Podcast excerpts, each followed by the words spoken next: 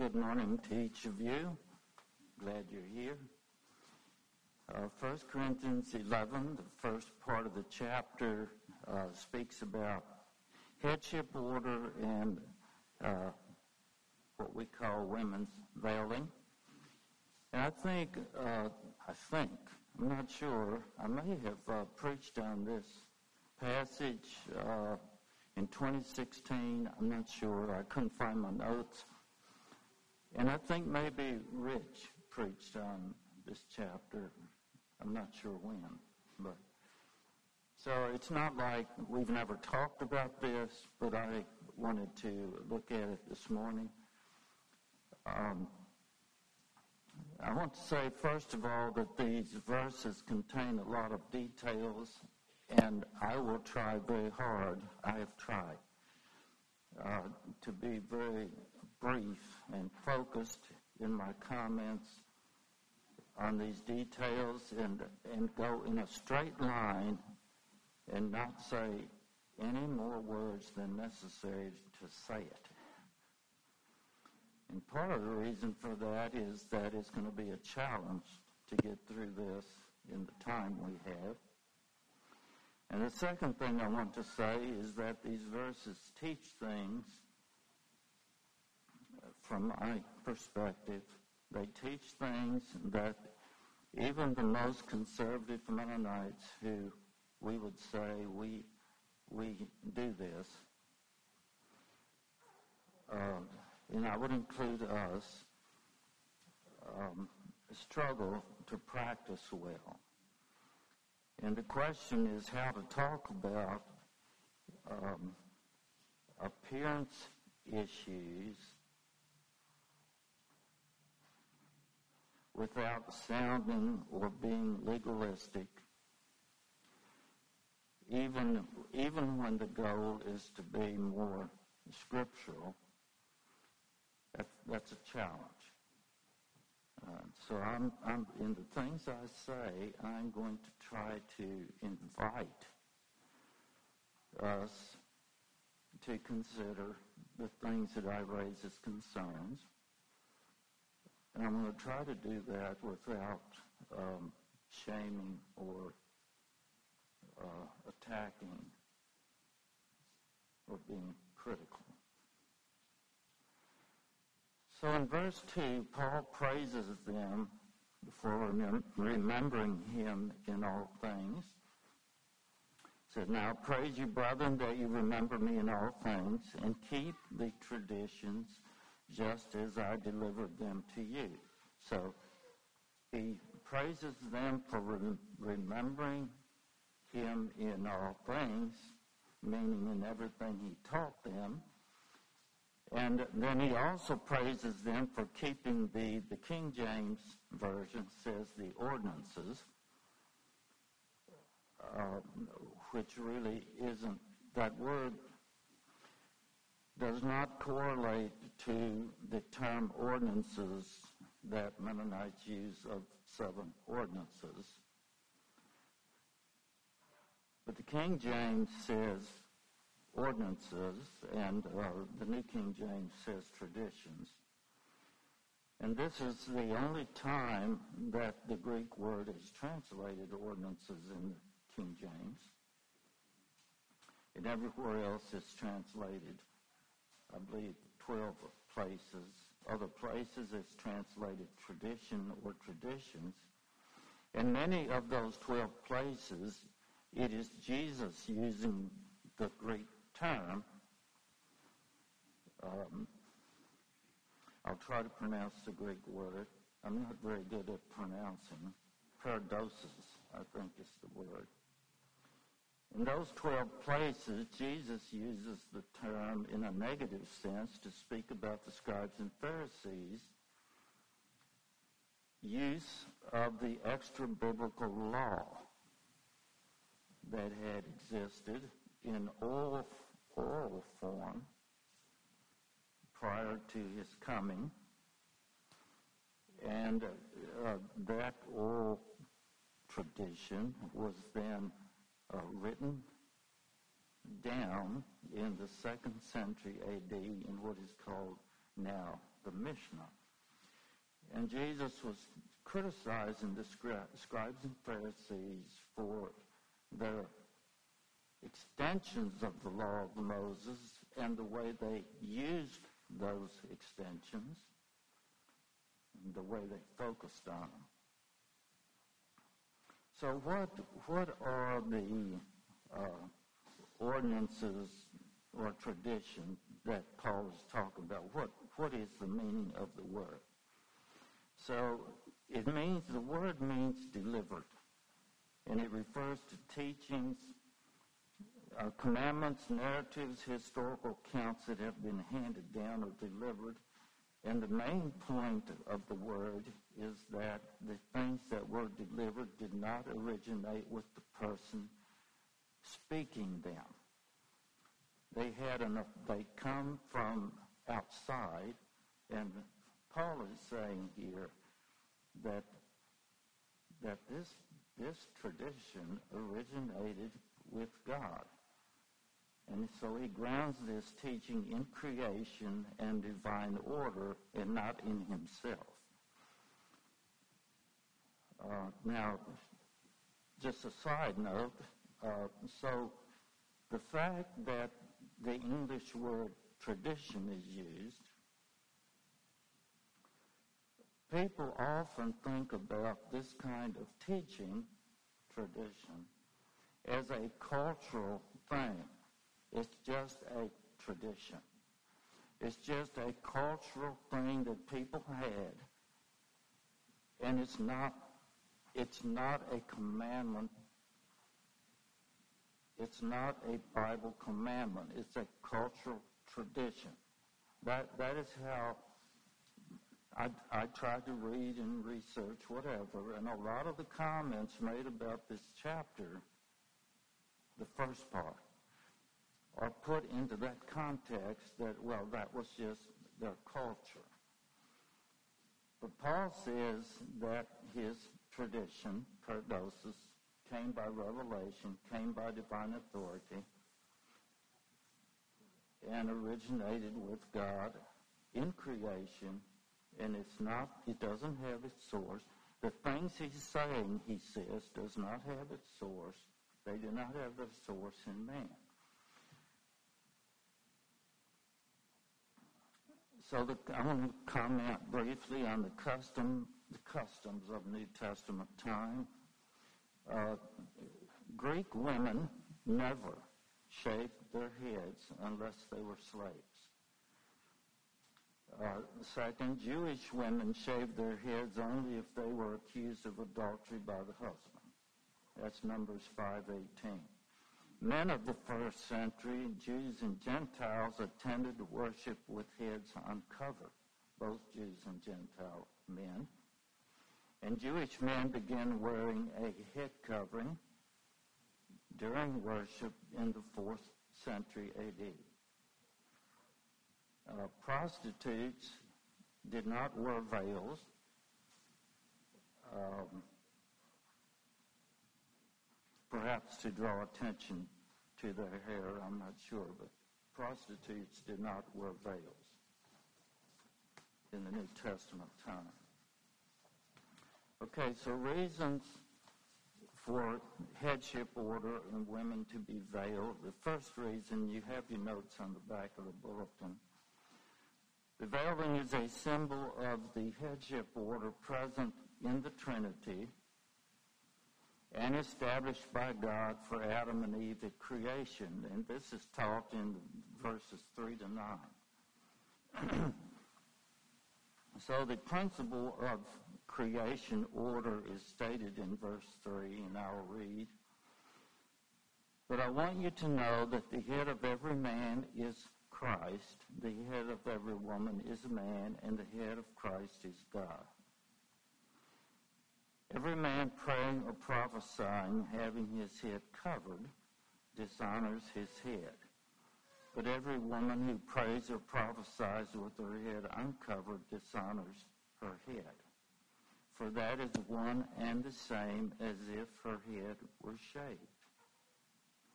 For if a woman is not covered, let her also be shorn. But if it is shameful for a woman to be shorn or shaved, let her be covered. For a man indeed ought not to cover his head, since he is the image and glory of God. But woman is the glory of man. For man is not from woman, but woman from man.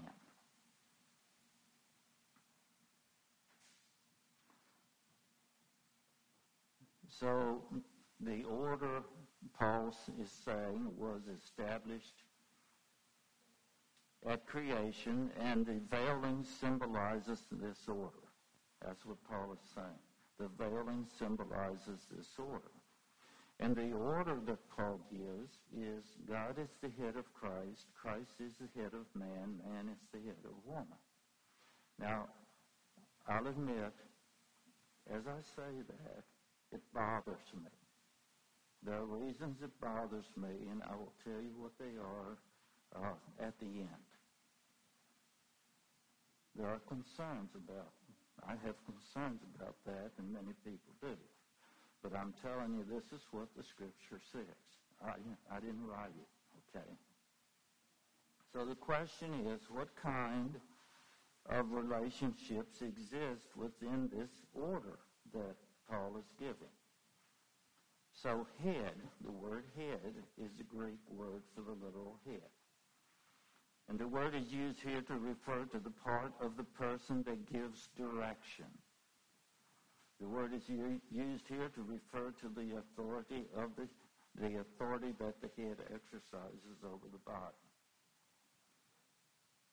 Subordination, or being under the authority of another, does not imply inferiority in God's kingdom. And I will return to this later in verses eleven and twelve. So, being under does not imply inferiority. It doesn't imply that in the Trinity. So the Father, Son, and Holy Spirit are all equally divine, they, but they have different functions.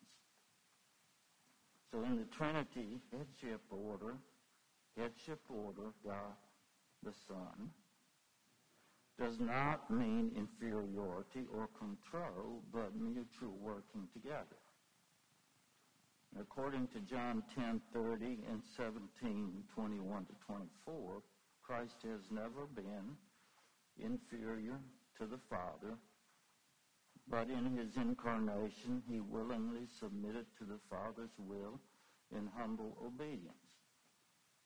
According to Philippians two, five to eleven, the Father's will in Christ giving up the glories of heaven and dying on the cross was not a will or wish imposed on the Son from above, but was a will affirmed and agreed upon and entered into freely and fully by the Son. And I think without a doubt we can say that the reason for that working together and agreement was the kind of relationship Father, Son, and Holy Spirit had. And I think you could also say with assurance that the three persons of the Trinity have never had a fight. Okay? They've never had a fight, never had a disagreement. They have never taken advantage of one another or worked outside of their three-in-one harmonious relationship. And this is the picture we have of what uh, headship is and the working together uh, as a team. So the meaning of the veiled head in relation to creation and authority, the meaning of it, the covered head implies subjection to some visible authority. That's the meaning of the symbol. The woman's authority is the visible man. The woman should be veiled because her head is present. Christ, the man's head, is not present, and the man should not have his own head covered because his authority, Christ, is not present. That's my understanding of the meaning of the verses. Then in verses four to six, we have the principle of creation order explained. And verses four to six teach that both the woman's head and the woman's hair should be covered. So verse four says the man should pray with his head uncovered. And according to the teaching in these verses, the man's uncovered head is a sign, as I said before, that his authority is not on the earth or visibly present. And my understanding is that what is teaching is that men should not cover their heads with a symbol of authority. Now, I've had people ask me, well then, is it okay for a man to wear a cap or hat for protection or warmth or so on, and I have answered that, yes. I'm not wearing this, I wear a cap. Um, sometimes a protection, hard hat. I'm not wearing it as a symbol of authority. I'm wearing it uh, to protect my uh, hard hat, to protect my head in some way or to stay warm. But that is a question. I mean, I'm fine if we have a conversation about it. That's just that's just me. That's the man. He should have pray. The man should pray with his head uncovered. The woman in verse five, uh, the woman who has her head uncovered, it says, dishonors. And the meaning of that word, dishonors, is shames or disgraces. Either, maybe both, it's either uh, her own personal head or her visible head, the man. I'm not sure which it is, maybe both.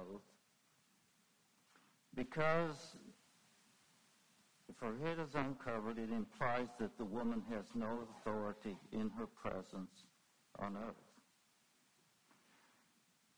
And then in five B, verse five, the last part, the seriousness of this offense of the woman's uncovered head is to have the head uncovered is just as serious as having her head shaven. This statement does not mean that to uncover the head is the same thing as shaving the head. That's not what it means. It means that the one is as serious as the other.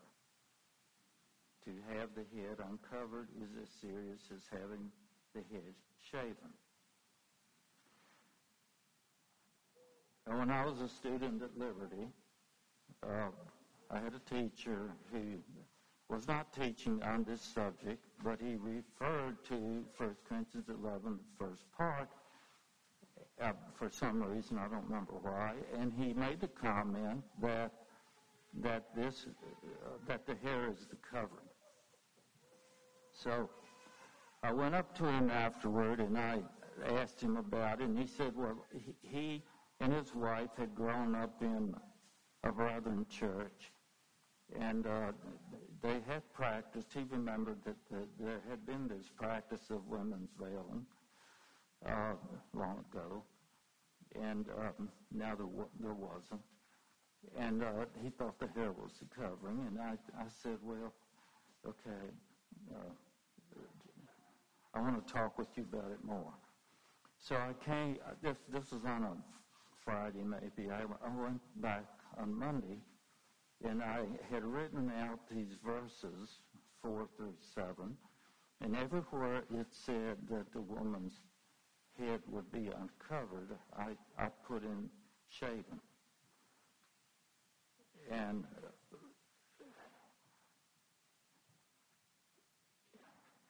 if you do that, they make absolutely no sense. The verses do not make any sense if the hair is the cover. All right, here's how verse four would read. Every man who prays or prophesies with his head covered, that would mean being unshorn or having hair on his head, if the, if the hair is the covering. If he has hair on his head, he dishonors his head. So that means that all men have to be, have their heads clean shaven. And then verse five, but every woman that prays or prophesies with her head uncovered, that's shorn with no hair on her head, dishonors her head, for that's as though it were shorn. And, uh, you know, my thought, I don't mean to be whatever, but that's really profound that if, her, if she doesn't have hair on her head, she doesn't have hair on her head. So we haven't really said too much there. Um, and then verse six, for if the woman be not covered, if she is shorn or has no hair on her head, let her also be shorn. So I don't know how you shave the head that doesn't have hair on it. Anyway, I showed that to him, and he read it. And and uh, he said, okay. He, he was a very, I really appreciate him. He was a very respectful person. He said, you know what, you're more right than I am. Verse seven, oh, no, conclusion. So the conclusion then, I would say, there is no way that the hair can be the covering in these verses. There, there is no way. The verses make absolutely no sense when read that way. Then we have the defense of the headship principle and its expression in verses seven to nine. Um, verse seven, the first part says that man is the image and glory of God. That is, man was given a sovereignty over creation, authority, and by his function reflects the majesty of the divine rule. He should not veil, cover, hide any part of his head and the authority it represents. That's what verse seven is saying. By covering his head, he would hide the image and glory authority God placed in him, and he would tarnish his reflection of God's authority. And then the last part of verse seven, the woman is the glory of man. Her, her authority is derived from his authority. Then verses eight and nine are a defense of the principle in seven b.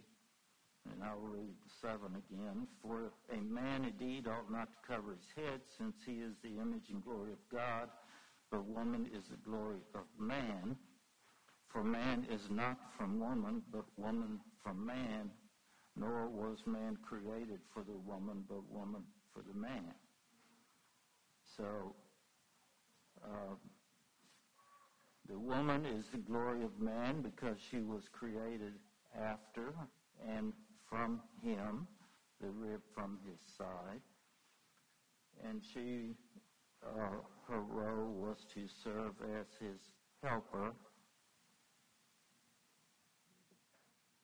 Yeah, I want to say, and helper does not mean slave. Complete what was, what was lacking in him. Uh, so, um, I'll give you an example of that. So Macy and I have had some conversation this week about this sermon. And uh, I told her some things that I wanted to say. And I told her um, how I was going to say them. She's not going to look up here at me while I'm saying all this. And um, so she suggested to me that uh, she would like to have the freedom to say a few things about the things I said I was going to say. And uh, she wondered if, if I wanted to hear them. And I said, yes. Yeah, I did. So she said her few things. It wasn't many, but she said a few things. And um, um, I decided that uh, the things she said were very wise, and uh, that was how I was going to say the thing I was trying to say. And I haven't said the thing that she was talking about yet, but I will in a little bit. I just think, you know, it's, it's pretty easy for all of us men, and even women who have authority in some way, to become somewhat um, opinionated and maybe even stubborn in our point of view that we're right about something, when there may be some other uh, approach, way of saying it, that would be better. So, thank you, my dear. Reason two given here is because of the angels. Verse ten, for this reason the woman ought to have a symbol of authority on her head because of the angels. Um, for this reason, uh, because she was taken from man to be his helpmeet and his glory, for this reason she should have a symbol of authority on her head because of the angels. So, what what is the meaning of this? Or what, what about because of the angels? And I don't know the answer to that for sure. I'll say a few things. Uh, she should have a covering as a sign that she is under the authority of her husband, even though she is equal in spiritual matters, and does not receive spiritual life through him. I think the angels know these things, and they're watching this. Even though she has a spiritual relationship with Christ that is not rooted in men, yet she accepts um, his authority. Um, but this is a difficult verse. Uh, the angels observed the order established at creation. I believe that's true, and they are now observing whether that pattern and order is being practiced now, carried out by God's people. And perhaps angels are learning from what they see, the meaning of oneness in Christ as they observe Christian marriage and how men and women relate. Uh, there are many, many other views, as many as fifteen to twenty, actually, um, which I won't go into. The third reason, because of nature, and I'm skipping verses eleven and twelve for the moment. Verse thirteen, judge among yourselves, is it proper for a woman to pray to God with her head uncovered? Does not even nature itself teach you that if a man has long hair, it is a dishonor to him? But if a woman has long hair, it is a glory to her, for her hair is given to her for a covering. And this is, doesn't nature teach you this? Um, so uncovered...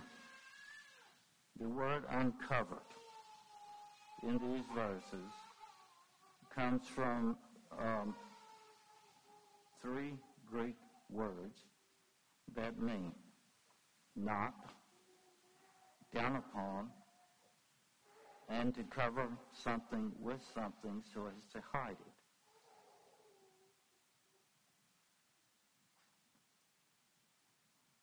it. As a lamp covered with a vessel to shield it, or a ship covered with waves. That's how the word is used in Scripture and in classical Greek.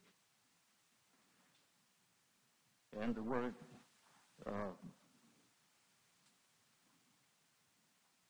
yeah, the word uncovered, that, that's the idea. So if one goes only by the meaning of the Greek word, the thing that covers should be designed to hide that which it covers. I think that's what's taught here. The thing that covers, the symbol, should hide what it covers. And I don't believe, and here's where uh, I, I want to say things in a helpful way and not in a critical way. I don't believe this means that every hair must be covered. Uh, rather, the idea is that the hair, which is a covering of glory, should not be uncovered for public view. That's the idea. That's one thing. And second, the veiling is more than a symbol or sign, since it is intended to hide the hair from public view. So, um, so I'll pause here and uh, make several observations. So I want to say then, as gently and respectfully as I know how, that see-through and small veils don't meet this requirement. They do not cover and hide the hair, and, and they don't meet the requirement in these verses. And, and I also want to say that I believe small veilings and veilings that are placed way back on the head and hair do not meet the requirements in these verses. So, so I am entreating us, all of us, to consider carefully what I'm saying. And I'm not trying to be mean or critical. It's just, I think this is what's taught.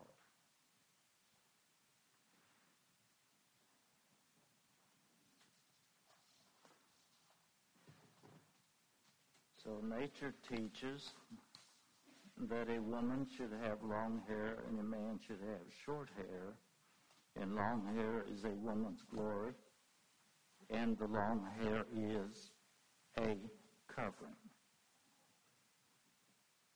And I'm going to say from the scripture, from these verses, the long hair is not the cover.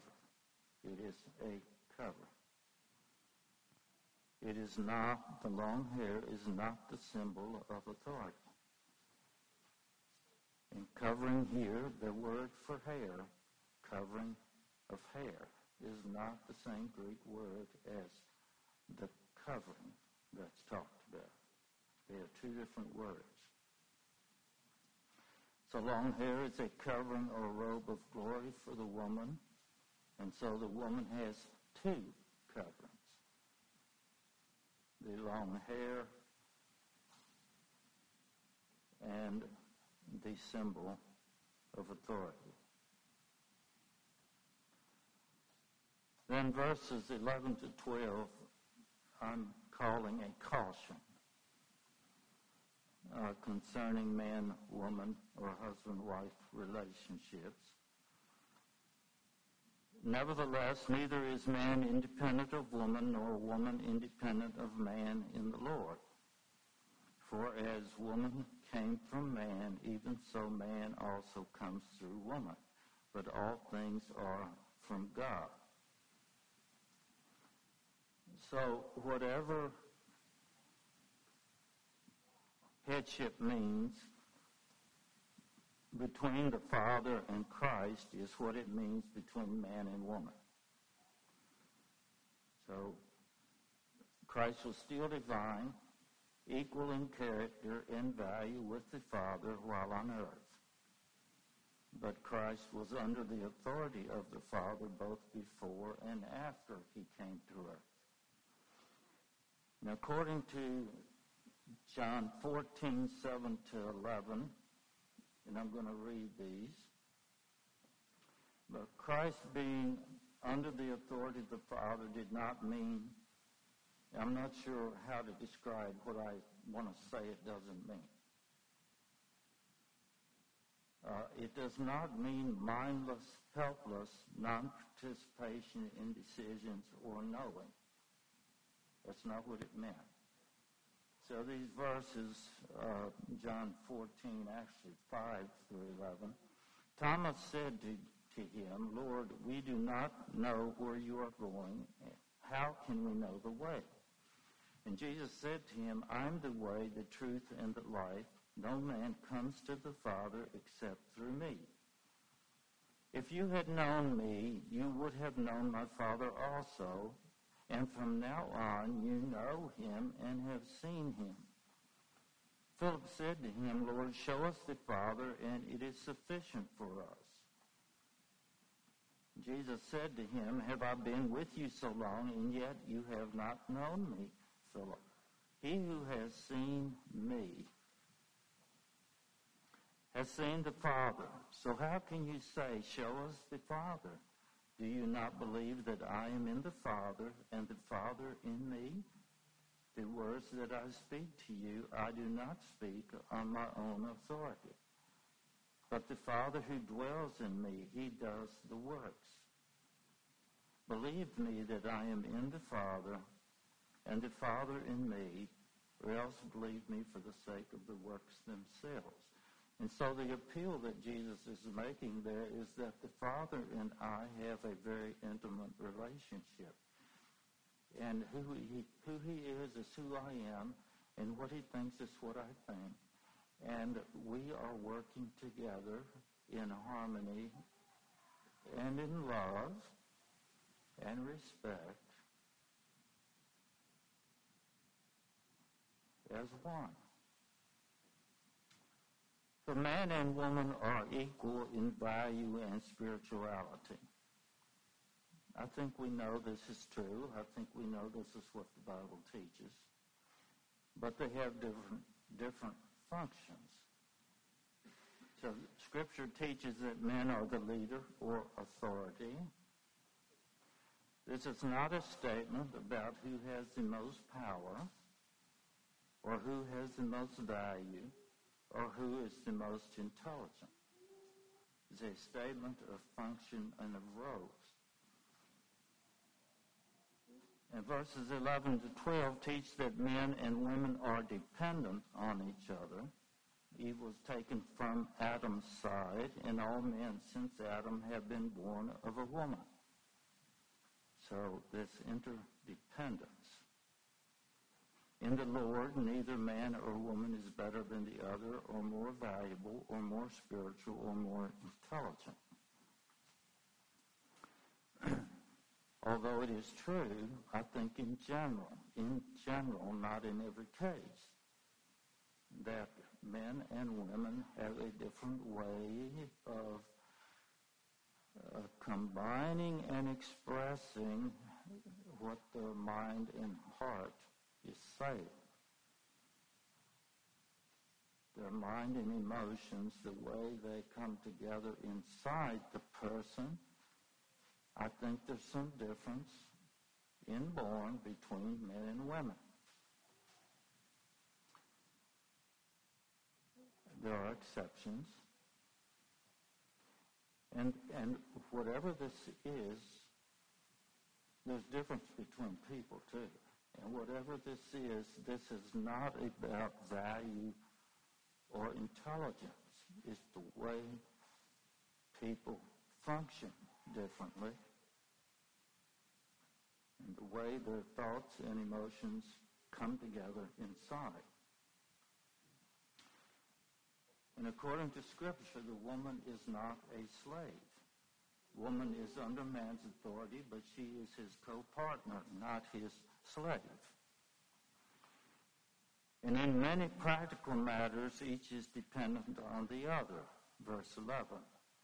Neither should look down on the other. So, it is a sin. Now, I have reasons for saying this. It is a sin for a man to tell a woman that she is stupid. I know women who've been told that. They have told me they've been told that. She's, she is stupid because her brain and heart, her reasoning and emotions functions different than a man's. So she's stupid. It is a sin for a man to tell a woman that she needs to function like a man. It's a sin for a man to demand that a woman think what he thinks, always think the same thing, and like, like she's a clone to him. There are all these kinds of attitudes and behaviors are sin, and they violate the image of God in people.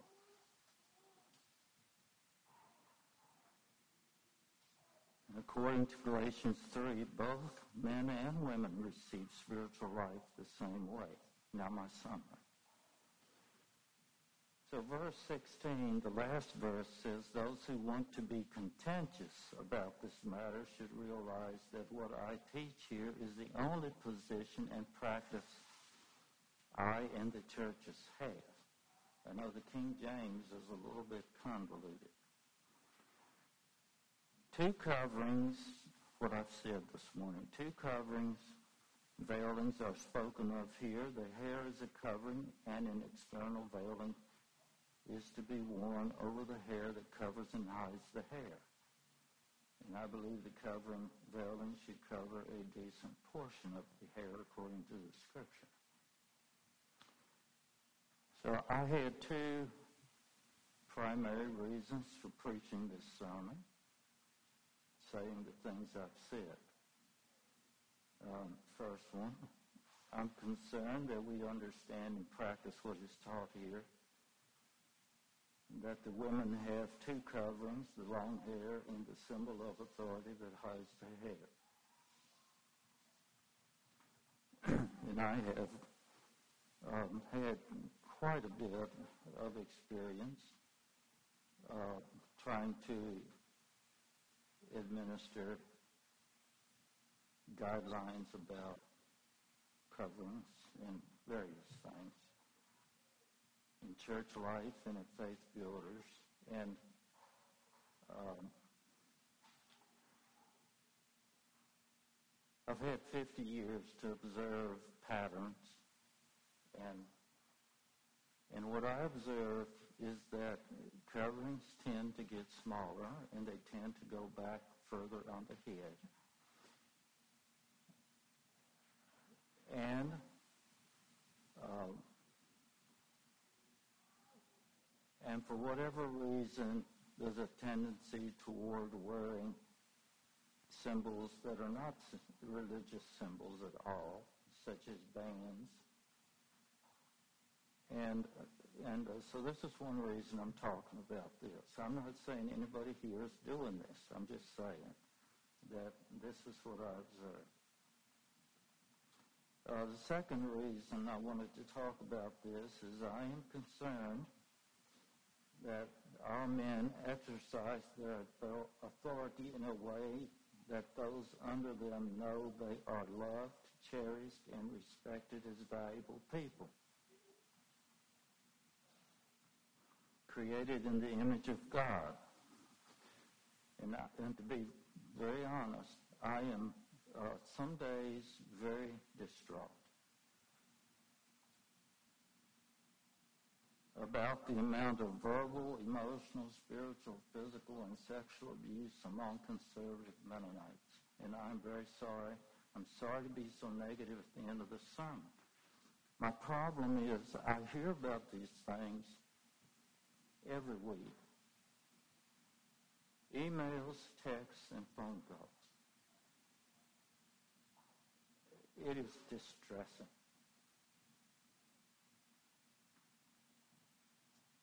This is the thing that I get the maddest about of anything in life. Sometimes, I'm sorry, I'm infuriated. Like I need help to calm down. I feel myself getting worked up right now.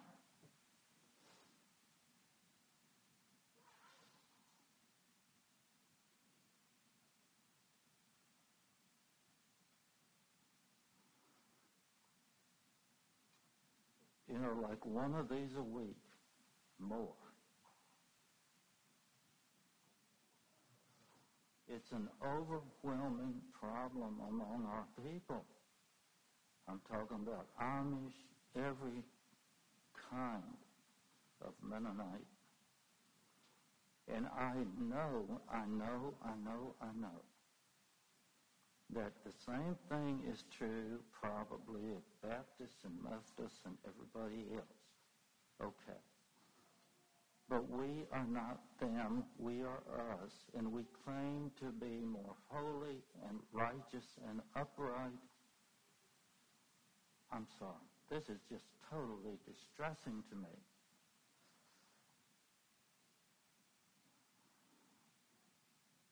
I don't know what y'all are going to do with me.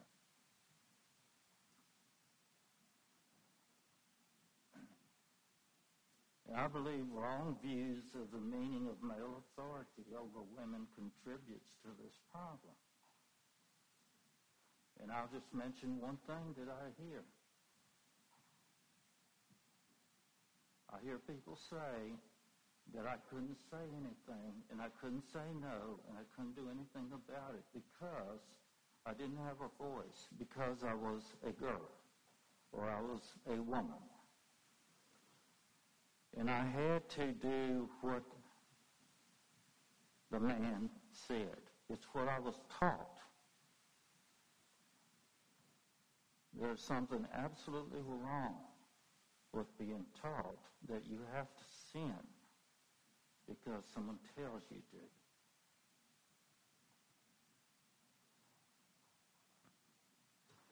to. Okay. So I'm, I'm saying it. I'm sorry for being so negative at the end here. And I want to say that I believe Scripture has answers to these kind of sins. And I also believe those of us in positions of authority, pastors, fathers, husbands, school teachers, whoever, I think we have, uh, I'll, I'll say, God-ordained authority to address these sins. And it's also very distressing to me to hear of situations where nobody is doing anything about what they know is wrong. That troubles me too. So, Brother John, I don't know how to finish here, so maybe you'll have to finish. All right? Let's pray. Lord, thank you for your word. Thank you that you uh, know us and understand us and care about us. And so we are inviting you to speak to us, to lead us, to teach us, to direct us into um, a life that's that's deeply rooted in you, a life that expresses your life,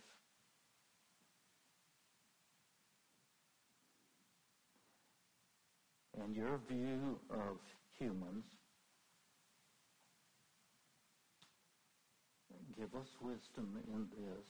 And give us, uh, give us energy and courage and hope in you